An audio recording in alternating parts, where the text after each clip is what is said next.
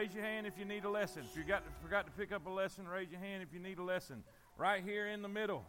All right, guys, right here in the middle, we need a couple lessons. Is there anybody helping out? You know, in any other time, there'd be 17 people running out of outlines. There ain't nobody got an outline. Lord, have mercy. All right, raise your hand if you need an outline. Raise your hand. They're coming with them now. Everybody else, turn to John chapter number 1. John chapter number 1. We are going to kick off a study tonight on the book of John. We're going to be studying Johannine doctrine. Say amen. We have the Gospels, Matthew, Mark, Luke. That is the synoptic Gospels, which means they are synonymous. They are given us snapshots of the Lord's life and his time here on earth so we could know him. Johannine doctrine. The book of John is different than the synoptic Gospels. There are things included that he lists and he gives us, but he has a specific purpose in mind. And the ones that he writes, the ones that he gives us, the signs and the miracles that he tells us about, he has a definition and an explanation behind them. If that makes sense, say amen. All right, so let's look in John chapter number 1. John chapter number 1. Have y'all had a good day? All right, good. All right, here we go. If you're where you're supposed to be, say amen. It says, in the beginning was the Word, and the Word was with God, and the Word was God. The same was in the beginning with God. All things were made by him, and without him was not anything made that was made. In him was the life, and the life was the light of men. The light shineth in darkness, and the darkness comprehended it not. There was a man sent from God, whose name was John. The same came for a witness to bear witness of the light, that all men through him might believe. He was not that light, but was sent to bear witness of that light. That was the true light, which lighteth every man that cometh into the world. He was in the world, and the world was made by him, and the world knew him not. He came unto his own, and his own received him not. But as many as received him, to them gave he power to become the sons of God. Say amen. Even to them that believe on his name, which were born not of blood, nor of the will of the flesh, nor of the will of man, but of God. And the Word was made flesh and dwelt among us, and we beheld his glory. The glory is of the only begotten of the Father, full of grace and truth. John bare witness of him, and cried, saying, This was he of whom I spake. He that cometh after me is preferred before me, for he was before me. And of his fullness have all we received, in grace for grace. For the law was given by Moses, but grace and truth came by Jesus Christ. No man hath seen God at any time. The only begotten Son, which is in the bosom of the Father, he hath declared him. And this is the record of John, when the Jews sent priests and Levites from Jerusalem to ask him, Who art thou? And he confessed and denied not, but confessed, I am not the Christ. And they asked him, What then? Art thou Elias? And he saith, I am not. Art thou the prophet? And he answered, No. Then said they unto him, Who art thou? That we may give an answer to them that have sent us. What sayest thou of thyself? He said, I am the voice of one crying in the wilderness, make straight the way of the Lord, and as said the prophet Isaiah. And they which were sent were of the Pharisees. And they asked him and said unto him, Why baptizest thou then? If thou be not that Christ, nor Elias, neither that prophet. John answered them, saying, I baptize with water, but there standeth one among you, whom ye know not.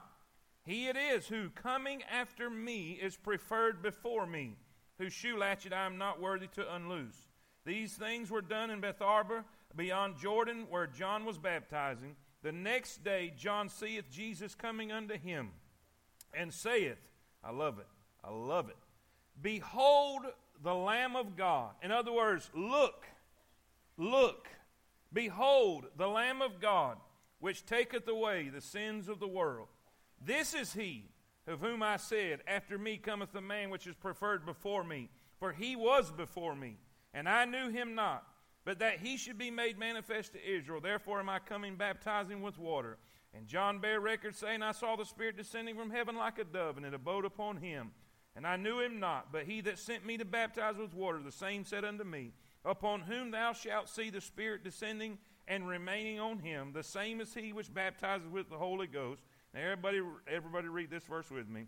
And I saw and bear record that this is the Son of God. Say it again. And I saw and bear record that this is the Son of God. Lord Jesus, thank you for your word. Thank you for the privilege to study it and to learn it. Lord, I pray that you'll help me. Lord, just develop and be able to teach your word in such a way that we can all understand and we can clearly receive something that's going to be an encouragement and a blessing as we learn about your dear Son. I pray your perfect will be done, and God will thank you for it. In Jesus' name we pray. And all God's people said, Amen. You may be seated. If you just keep your Bibles, flip over to John chapter number 20. John chapter number 20. And we're going to read just a couple verses in John chapter number 20.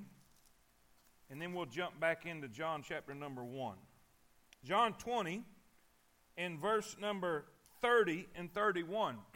Verse 30 and 31 kind of gives us the whole purpose of the book and the reason that John wrote the book, okay? John 30 and 31. When you get there, say amen. And many other signs. The word signs there means a miracle with a meaning. Say that with me. A. Everybody say it. A.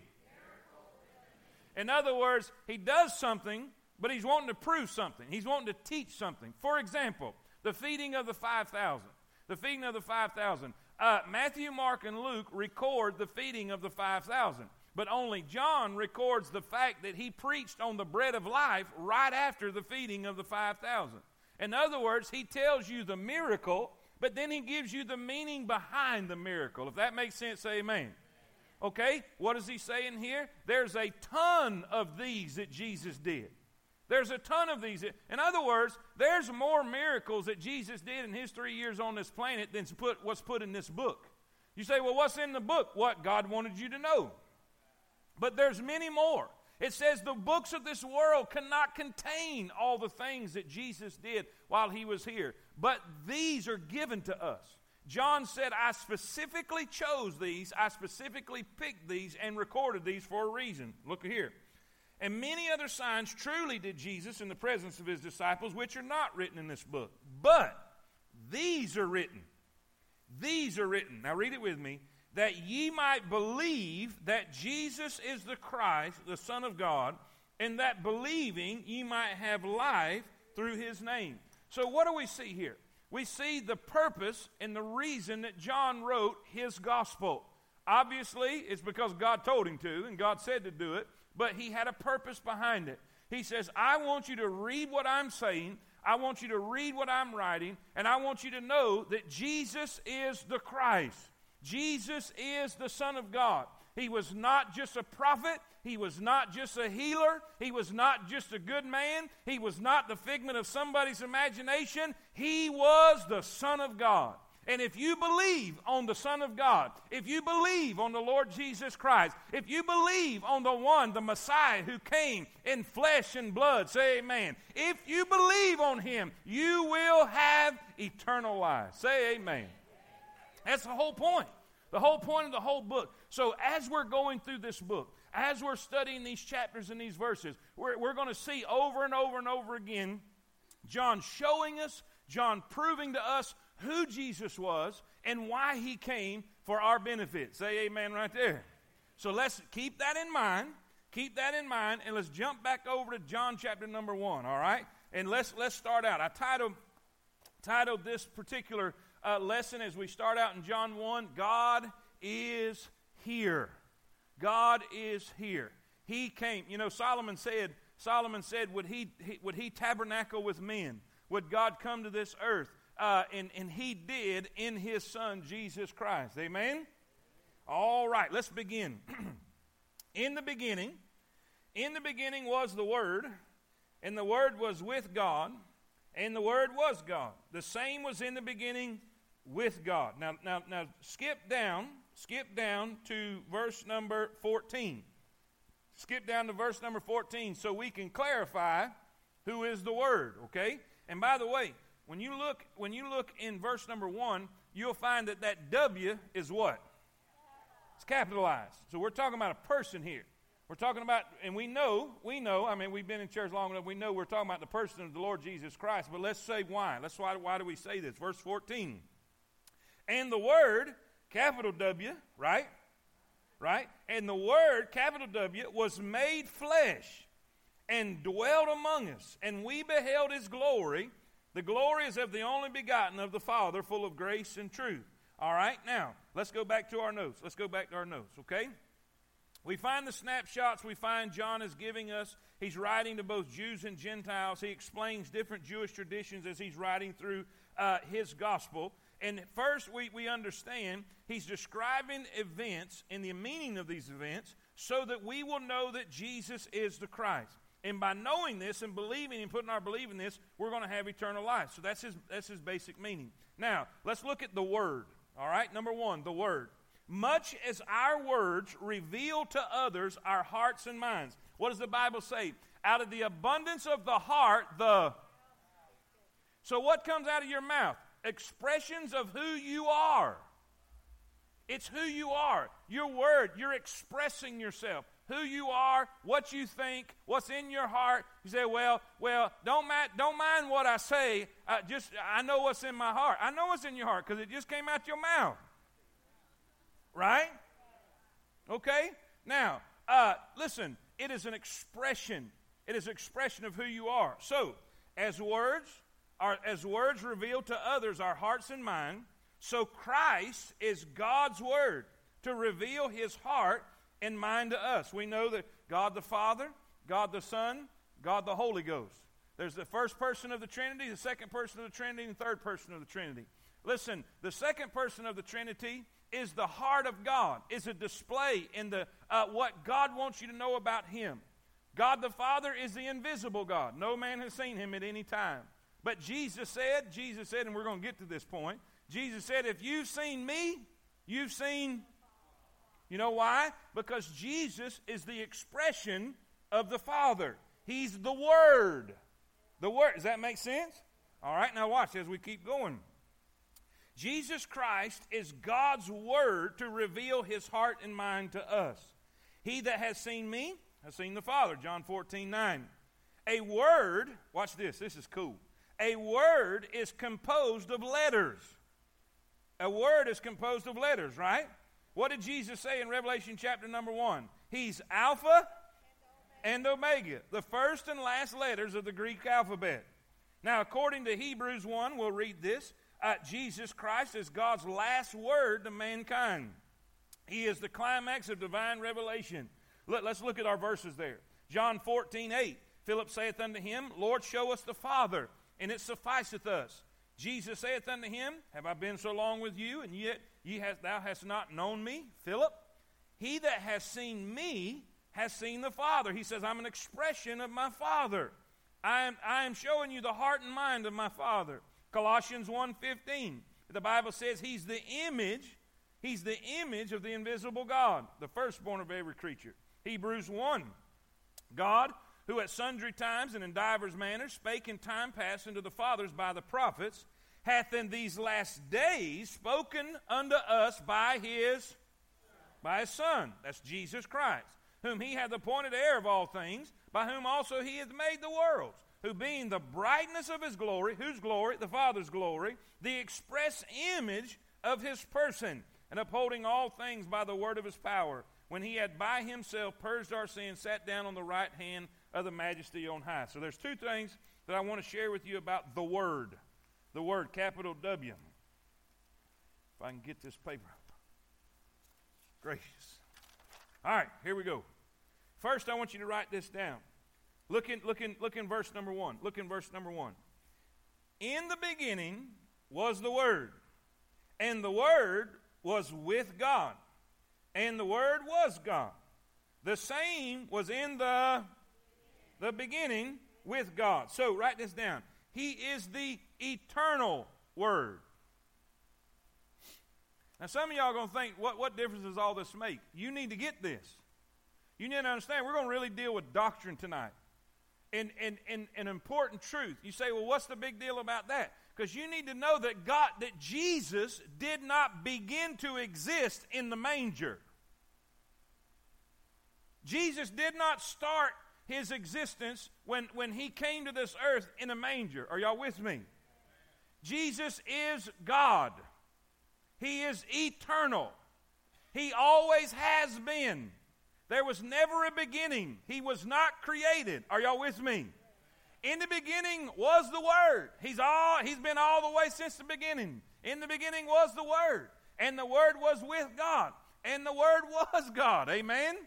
He had no beginning. You say, why is that important? Because you have false cults that are going around teaching that he was just a man and he began in the manger. Or he began on this earth sometime, or that God created him. He is God. Now you say, what is that doing? Why are you making such a big deal out of it? Because it's removing the deity away from Christ. Are y'all with me? Now, as we go through this, look here. He existed in the beginning, not because he had a beginning as a creature, but because he is eternal. He is God, and he was with God. He said in John 8:58, before Abraham was, I am. Boy, that just burnt the Pharisees down right there. They couldn't stand that.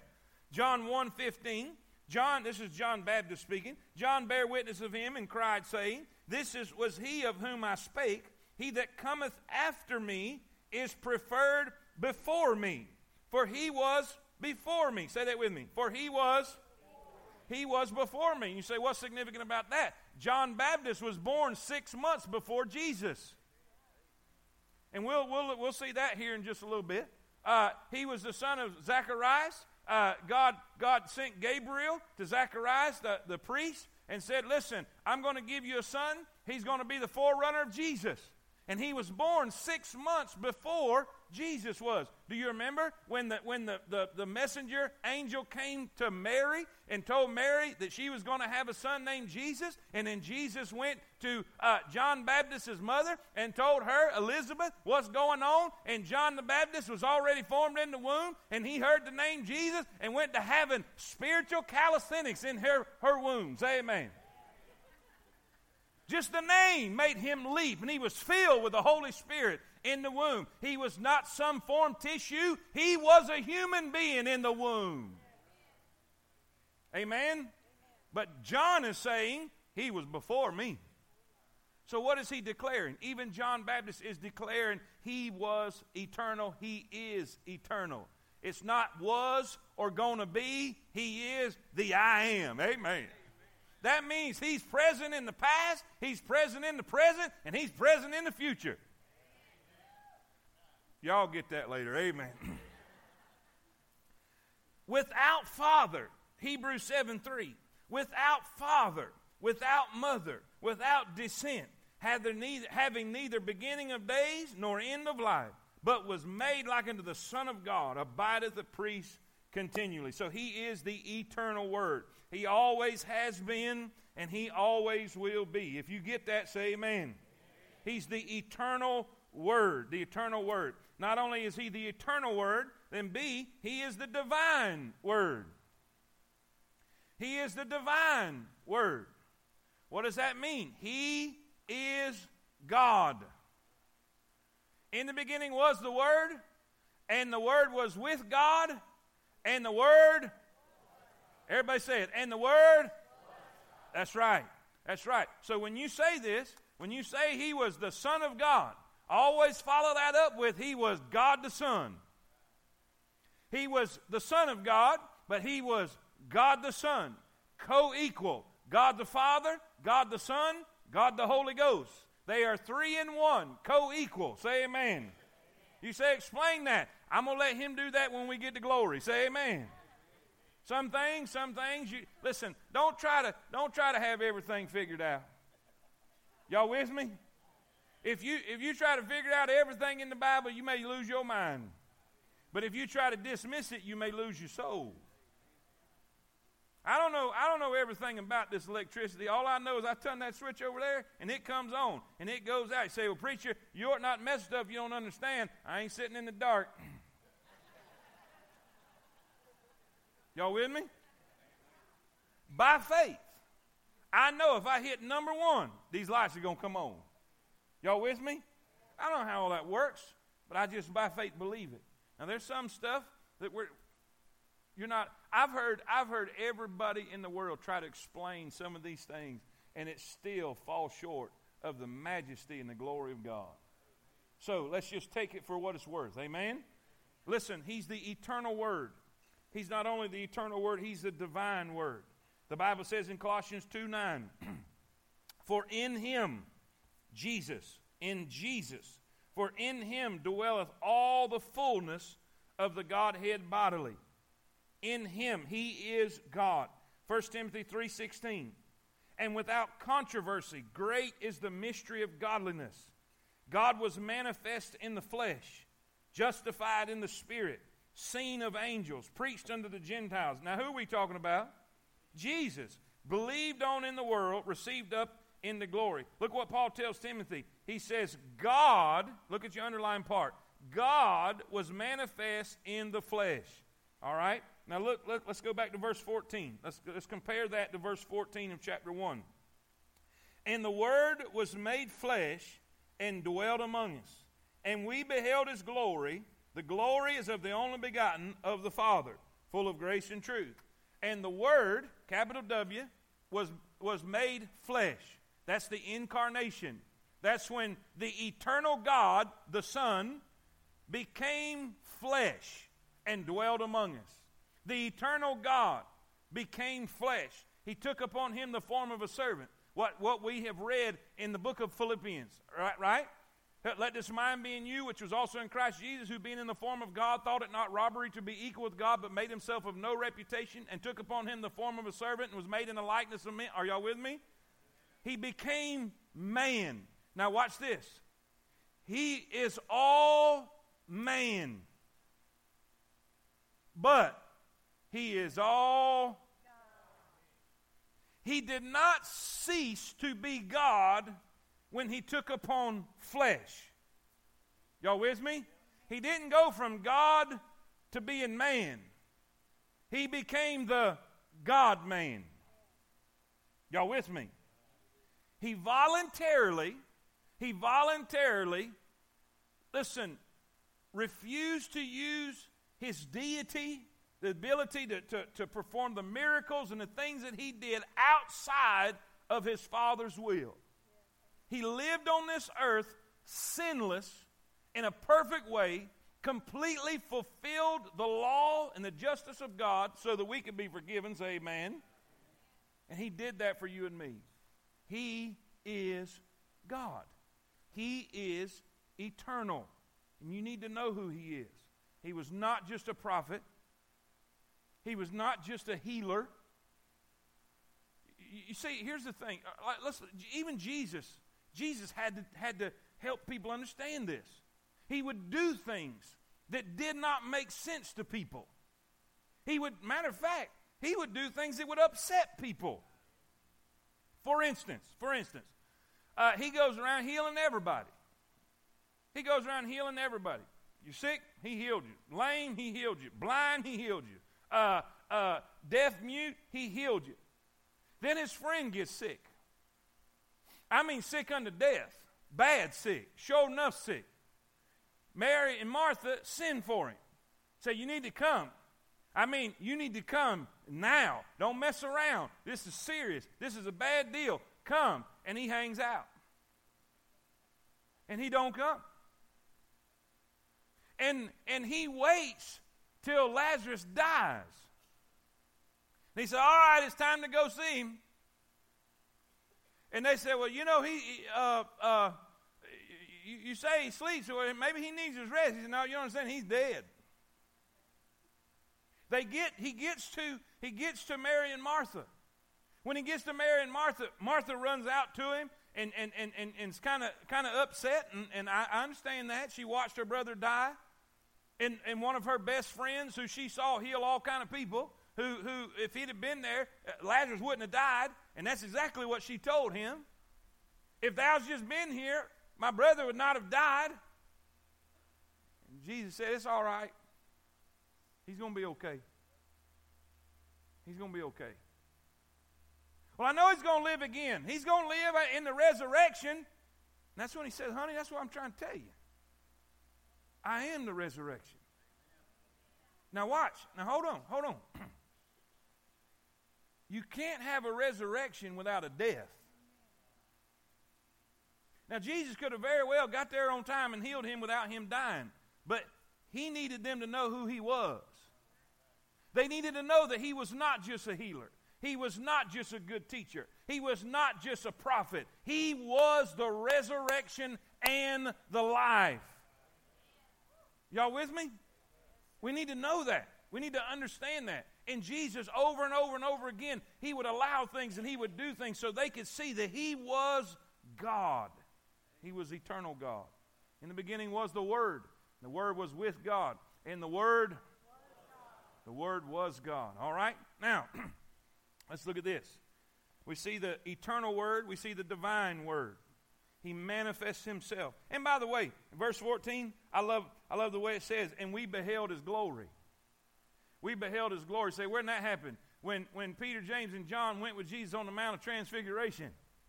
You say, what was the Mount of Transfiguration? That's when Jesus was transfigured. And what that means is what was on the inside started showing on the outside. He started glowing. His deity, the glory. Now remember this. Go through the Old Testament. Go through the Old Testament and look at when God would come and fill the temple. And there would be a light shining. His glory would shine, the Shekinah glory of God. So what did they see on the Mount of Transfiguration? They saw the Shekinah glory of God, that what was on the inside of him began to show on the outside. They said, look, we know he's God because we saw God in him. He was manifest. I know he's wrapped up in the flesh, but there's some Shekinah glory in there. We saw it. So what is he doing? He's testifying again. He's testifying again, not just in verse 1 and 2, but John saying, hey, let me tell you something. The Word became flesh and dwelled among us. You say, how does he know that he was that Word that it was talking about in verse 1 and 2? He said, because we saw it coming out of him on that mountain. You see what that means? That's what he's talking about in verse number 14. All right? So, look in number 2. Verse 3. In the beginning was the Word, and the Word was with God, and the Word was God. The same was in the beginning with God. Now, here we go. All things, how many things?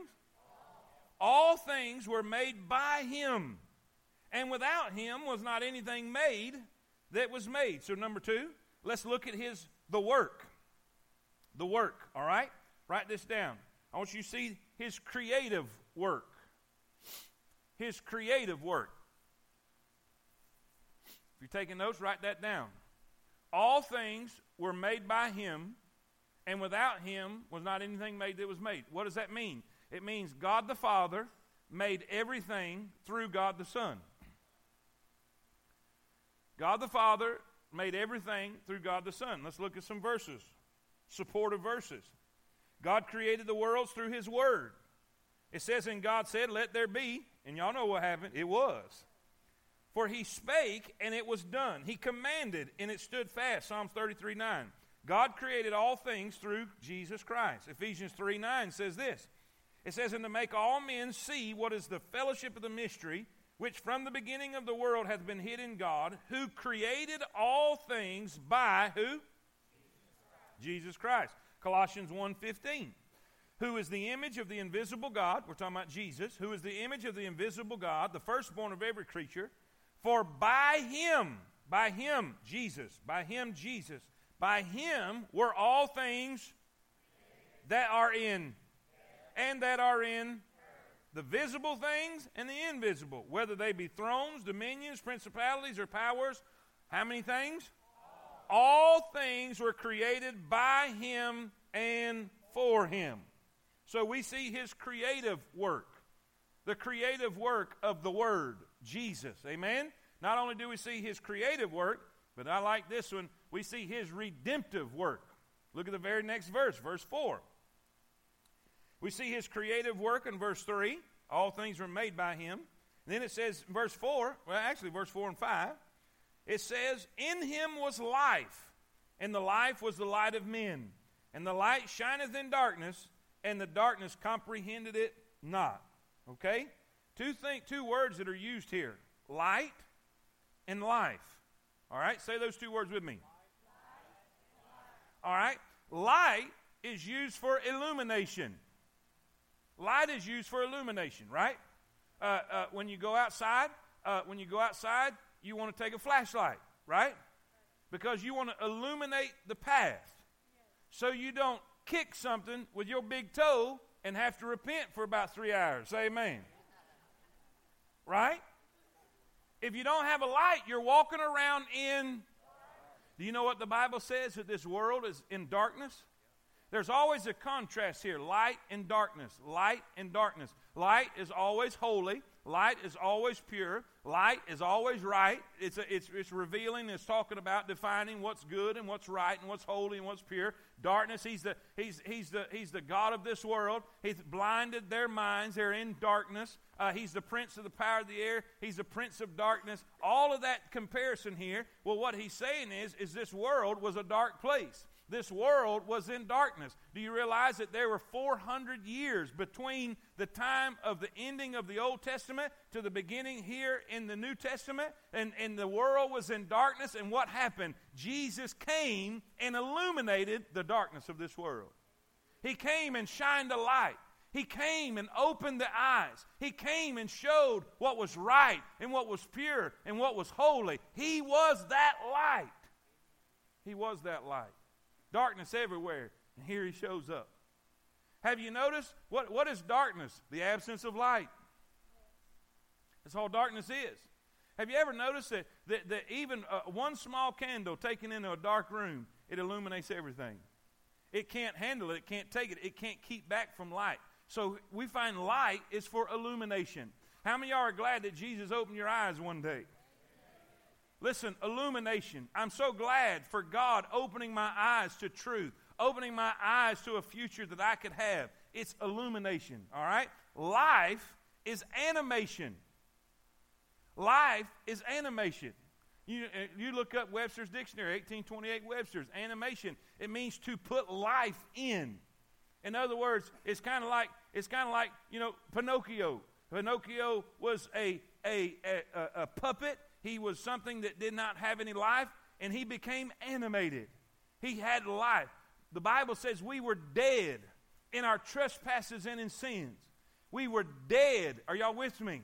We were dead to feeling. We were dead to life. We were dead to hope. We were dead to joy and fulfillment. We had nothing. We had no life. We was like Mephibosheth at Lodibar. Lodibar means no thing, nothing. We had nothing, but Jesus came, and he was life. He was the resurrection and the life. Are y'all with me? I am the way, the truth, and the...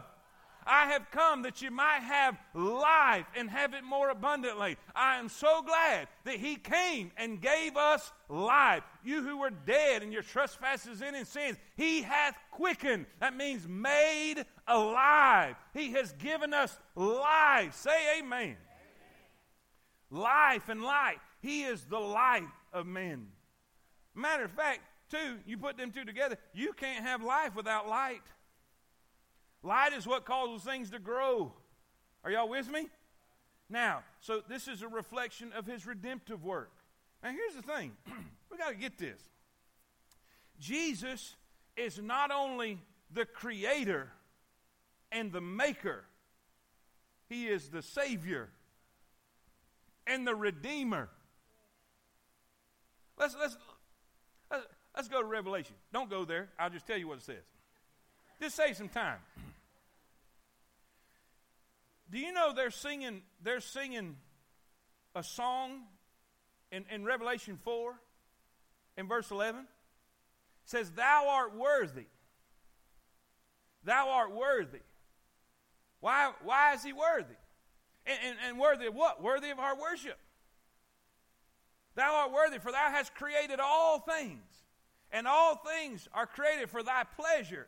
They are and were created, right? So he's worthy because he's the creator.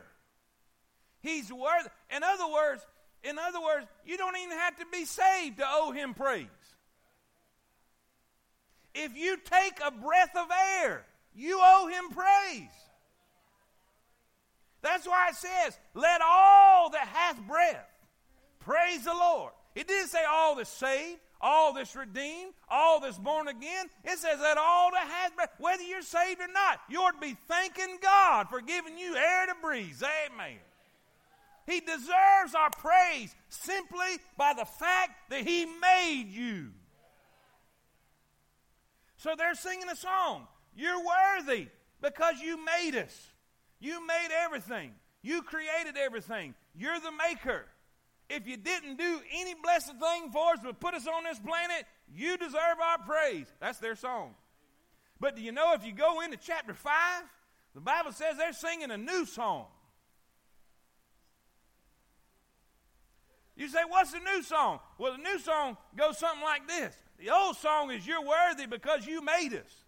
But the new song is this, thou hast redeemed us unto God by thy blood out of every kindred, nation, and tongue. Somebody say amen. You're worthy, not because you made us. You're worthy because you saved us. Amen.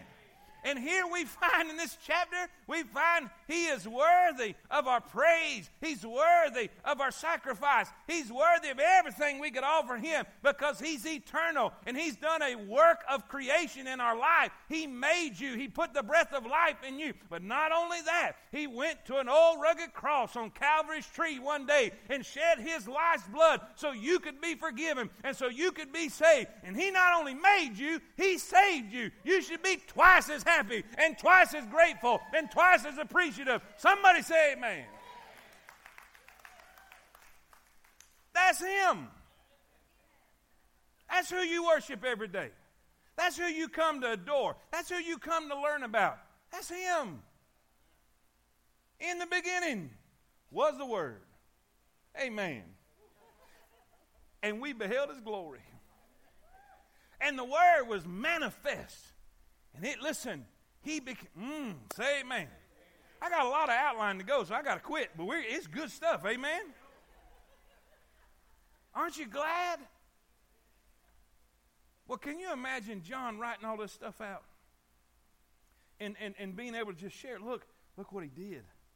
Listen, he's the, we see the creative work, then the redemptive work.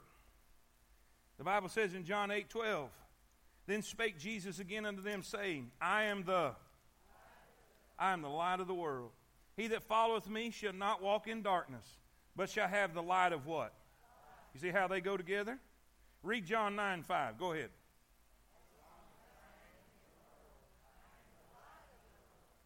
Guess what?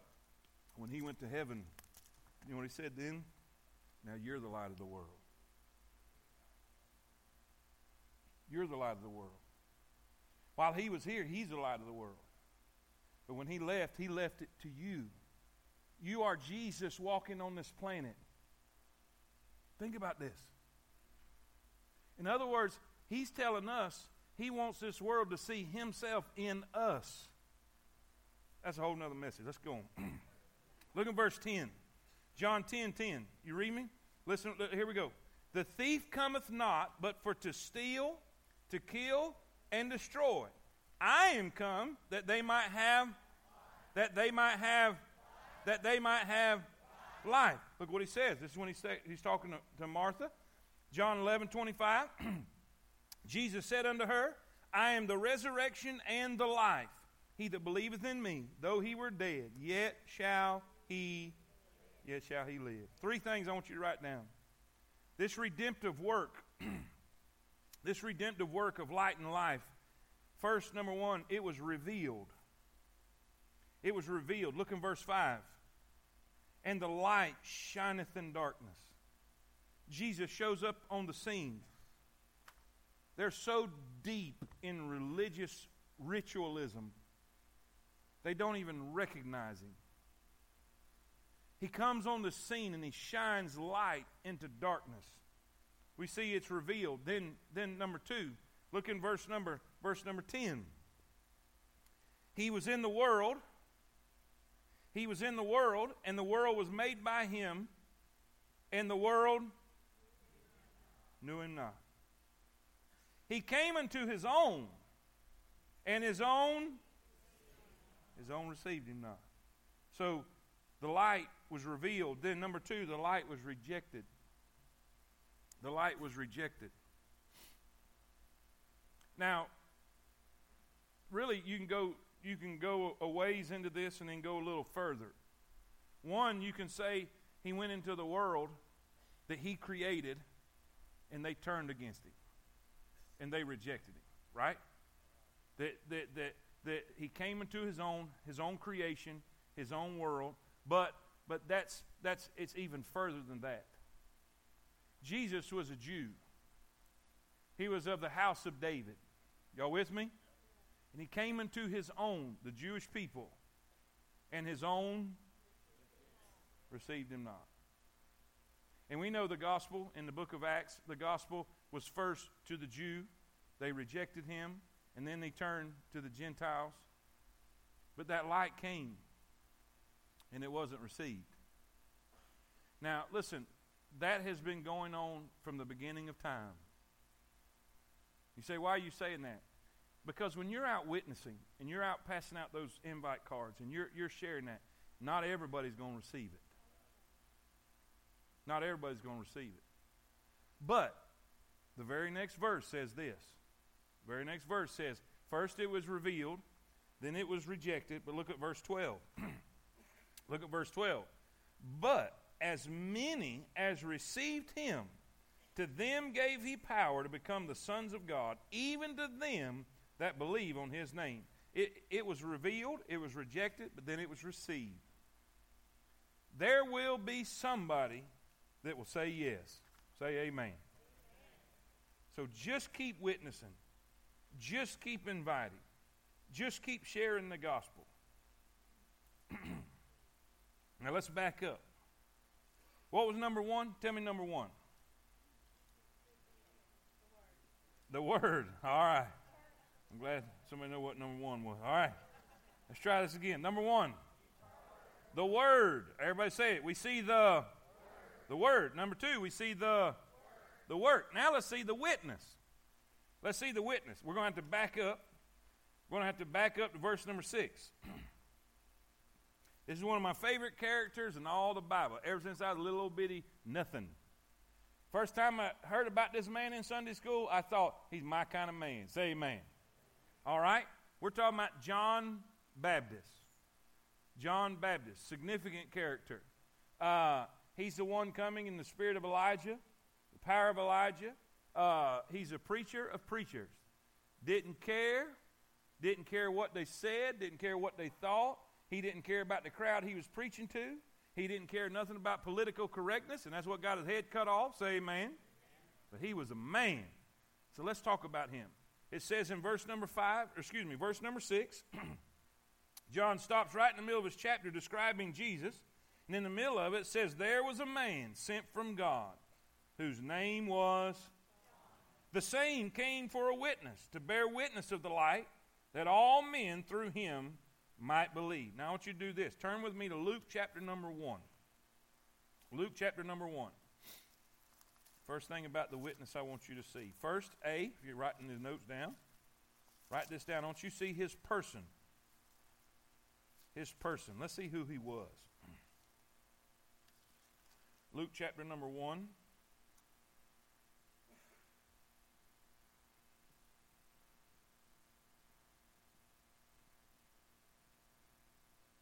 Verse number 5.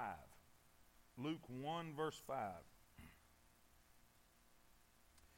Now this is Gabriel who comes, the messenger angel, who comes to Zacharias. He is one of the priests that is serving in the temple. His wife is Elizabeth. All right, y'all ready? Are you there? Say amen. There was in the days of Herod, the king of Judea, a certain priest named Zacharias, of the course of Abiah. And his wife was of the daughters of Aaron, and her name was Elizabeth.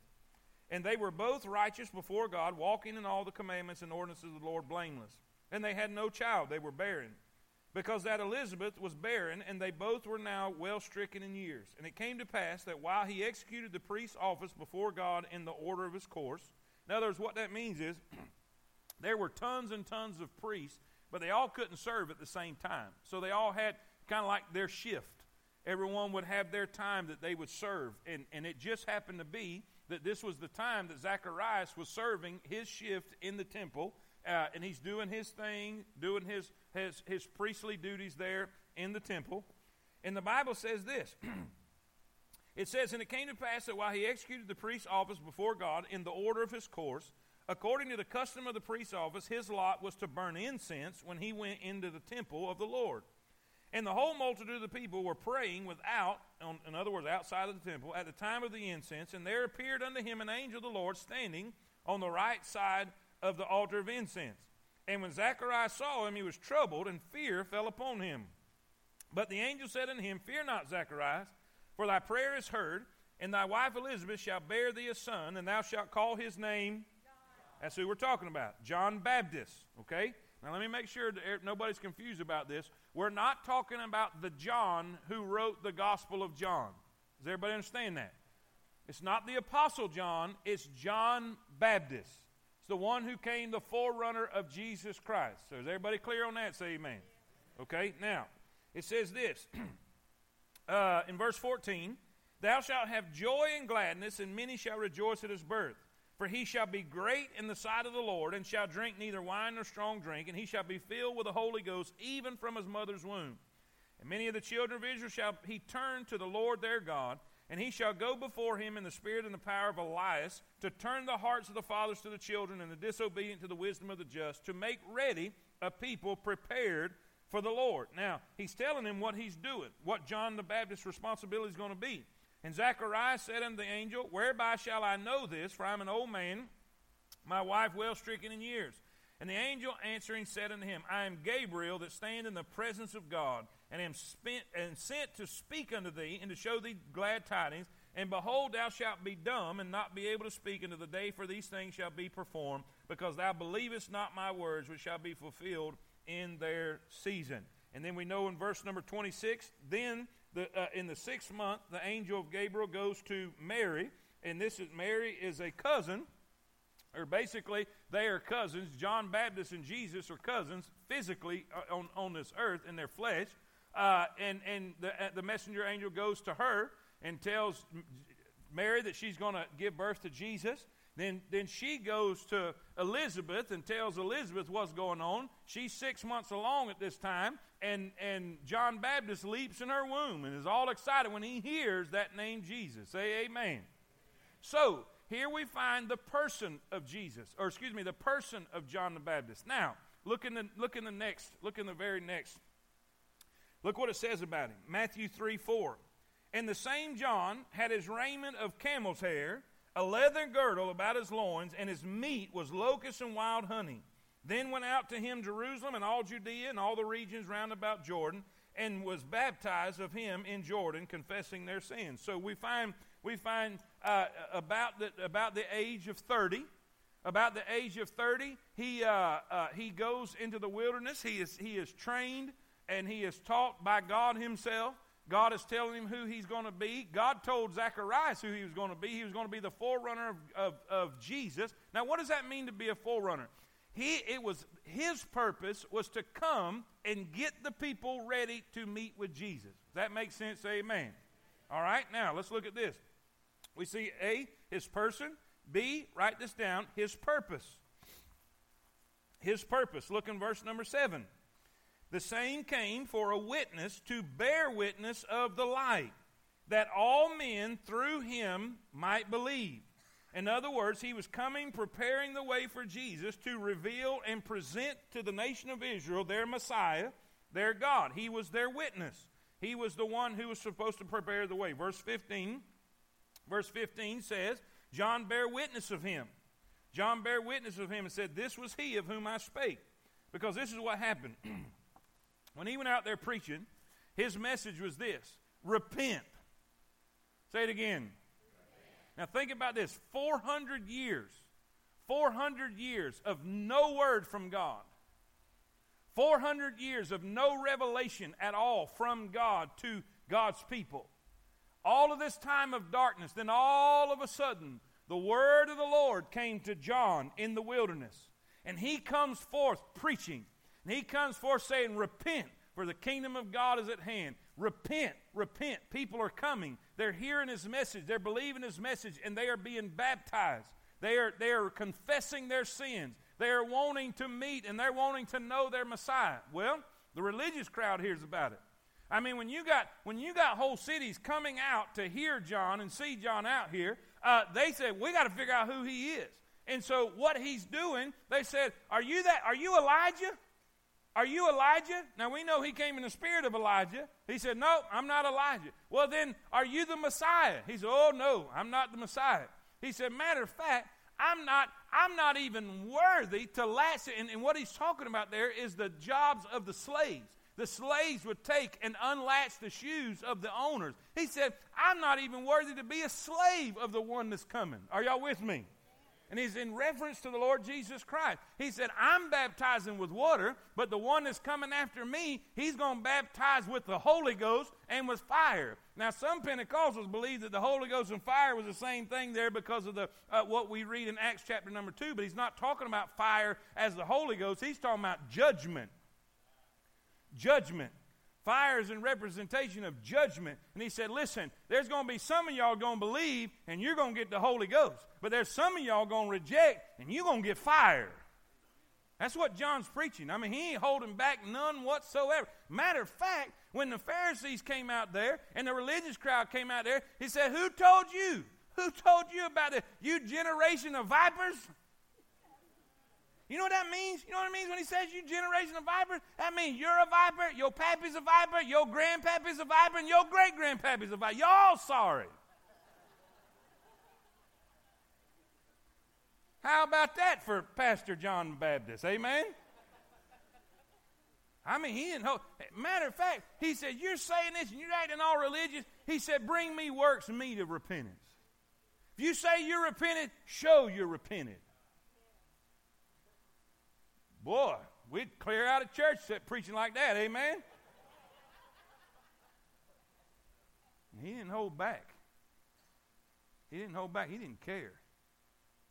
Matter of fact, he told the king, he said, it's not even right for you to have the woman you're married to. You're shacking up with your brother's wife. That's what got him killed. Read it. I'm not making this up. Read it. She didn't like that too much. It was her choice that to have his head brought to her on a charger, on a platter. He's preaching. And by the way, when that same one wanted to see something done or a miracle by Jesus, Jesus wouldn't even look at him. Y'all with me? So here he is. He's baptizing. He's baptizing. So there's some, he's coming. He's coming. Are you him? No, I'm not him, but he's coming. Are you him? No, I'm not him. I'm baptizing water. There's one coming that's going to baptize with the Holy Ghost and with fire. I'm not. And all of a sudden, here comes Jesus. Here comes Jesus. Are y'all with me? We see his purpose. We see his person. Then D, we see his practice. His practice. The Jewish religious leaders in that day baptized Gentiles who wanted to adopt the Jewish faith. But John was baptizing Jews. John explained that his baptism was in water, but that the Messiah would come and baptize with a spiritual baptism. Now again, John made it clear that he was not establishing a new religion or seeking to exalt himself. He was pointing people to the Savior, the Son of God. We shall learn later that it was through baptism that Jesus Christ was presented to the people of Israel. So then we see, that brings us to E. We see his presentation. Look in verse number 29. Verse number 29. Are you there? Say amen. All three of you. We're back in chapter 1. I'm sorry. We're back in chapter 1. John chapter 1, verse 29. It says, the next day John seeth Jesus coming unto him, and saith, behold. What I say that word behold means? Look. Look, behold, the Lamb of God. What's he doing? What's he doing? You remember? He was the forerunner. He was the forerunner. He was the one who was supposed to prepare the people for the Messiah that was coming. Right? Y'all with me? Stay with me. Y'all with me?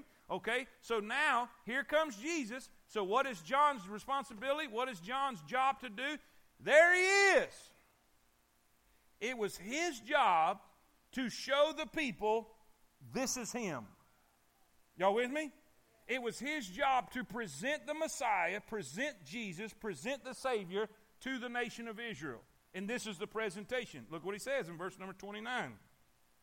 The next day John seeth Jesus coming unto him and said, Behold, look, everybody, the Lamb of God which taketh away the sins of the world. This is he of whom I said, After me cometh a man which is preferred before me, for he was before me. And can you imagine growing up with your cousin and learning your cousin was God? You know, I know it doesn't record it and it doesn't say stuff, but I just wonder how that childhood was. Amen? He said, Here I am. I didn't even know who he was. I didn't even know that was him. He said, But when I was in the wilderness, when I was in my wilderness seminary, and God who sent me. Remember, there was a man sent from. Come on, everybody. There was a man sent from whose name was. He said, when God sent me, he said, I'm going to give you a sign. And that brings us to the last one. Write this down. The proof. Write that word down. The proof. Look what it says. Verse 32. Well, let's go back to verse 31. And I knew him not, but that he should be manifest to Israel. In other words, unveiled. Word manifest means to show. That he may be manifest to Israel. Therefore am I come and baptizing with water. In other words, when John baptized Jesus, he was revealing and showing to the nation of Israel, this is the Messiah. John bare record saying, I saw the Spirit descending from heaven like a dove, and it abode upon him, and I knew him not. But he, watch here, here's the proof. But he that sent me, who sent him? Who sent him? Okay, so he's referring to God. But he that sent me to baptize with water, the same said unto me, Upon whom thou shalt see the Spirit descending and remaining on him, the same is he which baptizeth with the Holy Ghost. Watch this. And I saw and bear record that this. I saw and bear record that this is the Son of God. In other words, now look at me. Don't do nothing. Look at me real quick because I only got like a half a minute. John said, when I was in the wilderness and I was preparing and I was getting ready, and God was preparing me to come and present the Messiah. I was the forerunner. I was the one to go before Jesus.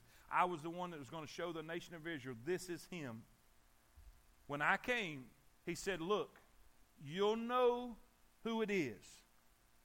This is the proof. This is the sign. You'll know who it is when you see the Spirit of God descend as a dove and light upon him, land upon him, you'll know that's him.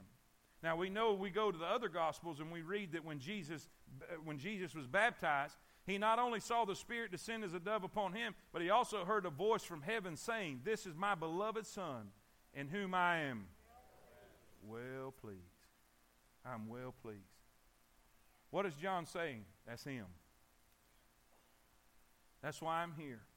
That's him. And by the way, the rest of the chapter, we find that John tells his disciples, which we know by study, ends up being Andrew and John, said, look, that's him right there. You've been following me all this time. That's him. He must increase, but I must follow him. Follow him. And all God's people say it. All right, we're going to go through John. We're going to learn some really cool stuff, really good stuff in John. So listen, do this. Be prepared for next week. Read the rest of chapter number 1. Read the rest of chapter number 1 and chapter number 2 also, okay? So your homework is the rest of chapter number 1 and all of chapter number 2. All right? Say amen right there. Amen. Now listen, I need everybody, if you are not presently in a ministry, there are crosses at every door. And when you leave, I need you to stop by one of them crosses and grab a card off of whichever one you'd like to be participating in, whichever ministry it just interests you the most. Grab one of those cards, put your name on it, and give it to the volunteer that's standing there. Don't let them stand there for nothing tonight, all right? We need help. Easter's like just 2 or 3 weeks away, and we need all the help we can get to make this happen. If that makes sense, say amen. All right, let's pray. And go get your youngins. Lord, thank you, Jesus, for all that you do. Thank you for being the eternal God. Thank you for being our friend and our Savior. In Jesus' name we pray.